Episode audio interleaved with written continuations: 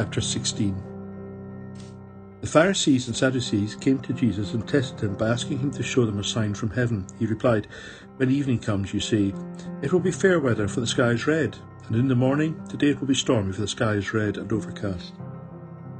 You know how to interpret the appearance of the sky, but you cannot interpret the signs of the times.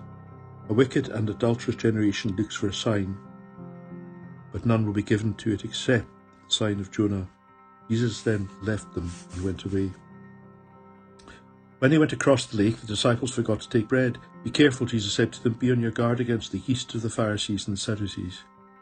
They discussed this amongst themselves and said, It is because we didn't bring any bread. Aware of their discussion, Jesus asked them, O oh, you of little faith, why are you talking amongst yourselves about having no bread? Do you still not understand? Do you remember? Don't you remember the five loaves for the five thousand? And how many basketfuls you gathered, or the seven loaves of, for the four thousand, and how many basketfuls you gathered? How is it you don't understand that I was not talking to you about bread? Be on your guard against the yeast of the Pharisees and Sadducees. Then they understood he was not telling them to guard against the yeast used in bread, but against the teaching of the Pharisees and the Sadducees. When Jesus came to the region of Caesarea Philippi, he asked Caesarea Philippi, he asked the disciples, who do people say the Son of God, uh, Son of Man is? They replied, Some say John the Baptist, others say Elijah, and still others Jeremiah or one of the prophets. But what about you? he asked. Who do you say I am? Simon Peter answered. Simon Peter answered, You are the Messiah, the Son of the living God. Jesus replied, Blessed are you, Simon, son of Jonah. For this was not revealed to you by flesh and blood, but by my Father in heaven. And I tell you, Peter, and on this rock I will build my church, and the gates of Hades will not overcome it. I will give you the keys of the kingdom of heaven. Whatever you bind on earth will be bound in heaven, and whatever you loose on earth will be loosed in heaven. Then he ordered his disciples not to tell anyone that he was the Messiah. From that time, Jesus began to explain to his disciples that he must go to Jerusalem and suffer many things at the hands of the elders, the chief priests, and the teachers of the law, and that he must be killed, and on the third day be raised to life. Peter took him aside and began to rebuke him. Never, Lord, never. This shall never happen to you. Jesus turned and said to Peter, Go behind me, Satan, you're a stumbling block to me. You do not have in mind the concerns of God, but merely human concerns. Then Jesus said to the disciples, Whoever wants to be my disciple must deny themselves and take up their cross and follow me. For whoever wants to save their life will lose it, but whoever loses their life for me will find it. What good will it be for someone to gain the whole world yet forfeit their soul? Or what or what can anyone give in exchange for their soul?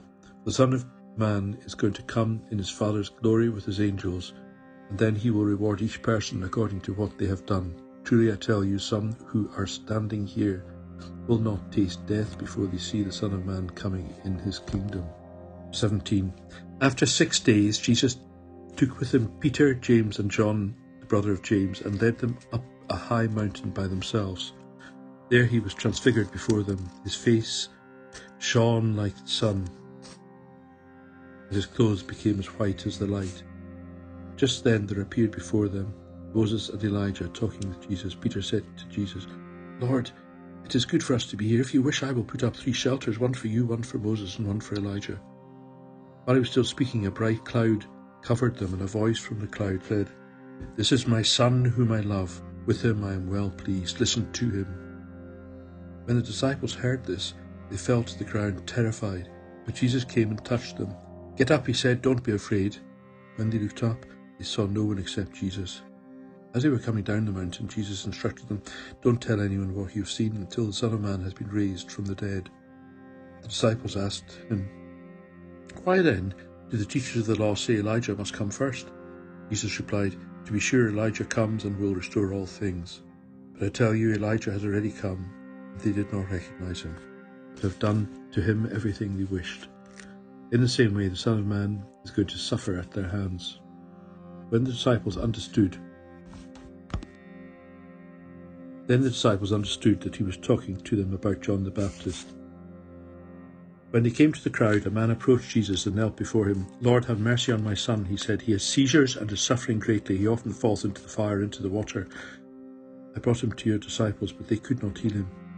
You unbelieving and perverse generation. How long shall I stay with you? How long shall I put up with you? Bring the boy here to me. Jesus re- rebuked the demon, and it came out of the boy, and he was healed at that moment. Then the disciples came to Jesus in private and asked, Why couldn't we drive it out?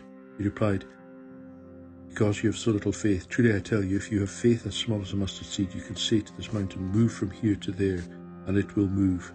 Nothing will be impossible for you. When they came together in Galilee, he said to them, The Son of Man is going to be delivered into the hands of men. They will kill him, and on the third day he will be raised to life. And the disciples were filled with grief. After Jesus and his disciples arrived in Capernaum, the collectors of the two drachma temple tax came to Peter and asked, Doesn't your teacher pay the temple tax? Yes, he does, he replied. When Peter came, when Peter came into the house, Jesus was first to speak. What do you think, Simon? he asked. From whom do the kings of earth collect duty and taxes? From their own children or from others? From others, Peter replied. Then the children are exempt.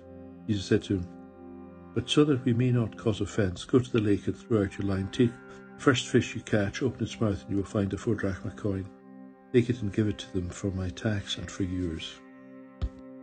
Chapter 18 At that time the disciples came to Jesus and asked, Who then is the greatest in the kingdom of heaven?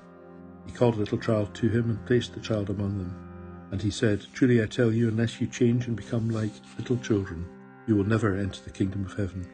Therefore, whoever takes the lowly position of this child is the greatest in the kingdom of heaven, and whoever welcomes one such child in my name welcomes me.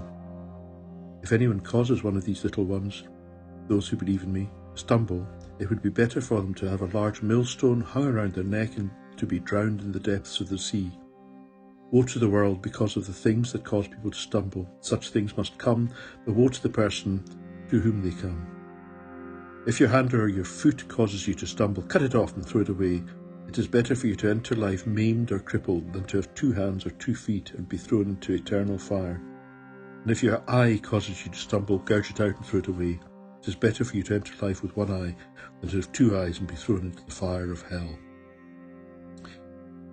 See that you do not despise one of these little ones, for I tell you that angels in heaven always see the face of my Father in heaven. What do you think? If a man owns a hundred sheep and one of them wanders away, will he not leave the ninety nine in the hills and go and look for the one that wandered off? And if he finds it, truly I tell you, he is happier about that one sheep than about the ninety nine that did not wander off. In the same way, your Father in heaven is not willing that any of these little ones should perish. If your brother or sister sins, go and point out their foul fault just between the two of you. If they listen to you, you have won them over. But if they will not listen, take one or two others along, so that every matter may be established by the testimony of two or three witnesses. If they still refuse to listen, tell it to the church. And if they refuse to listen even to the church, treat them as you would a pagan or a tax collector. Truly I tell you, Whatever you bind on earth will be bound in heaven, and whatever you you lose on earth will be loosed, loosed in heaven. And I truly tell you that if two of you on earth agree about anything, they ask for it, then it will be done for them by my Father in heaven. For where two, where, for where two or three gathered in my name, gather in my name, there, there I am with you. Then Peter came to Jesus and asked, Lord, how many times shall I forgive my brother or sister who sins against me? Up to seven times? Jesus answered, I tell you, not seven times, but seventy seven times. Therefore, the kingdom of heaven is like a king who wanted to settle accounts with his servants. As he began the settlement, a man who owed him ten thousand bags of gold was brought to him. Since he was not able to pay, the master ordered that he and his wife and his children and all that he had, he be, all he had be sold to repay the debt. At this the servant fell to his knees before him. Be patient with me, he begged, and I will pay back everything. The servant's master took pity on him, cancelled the debt, and let him go.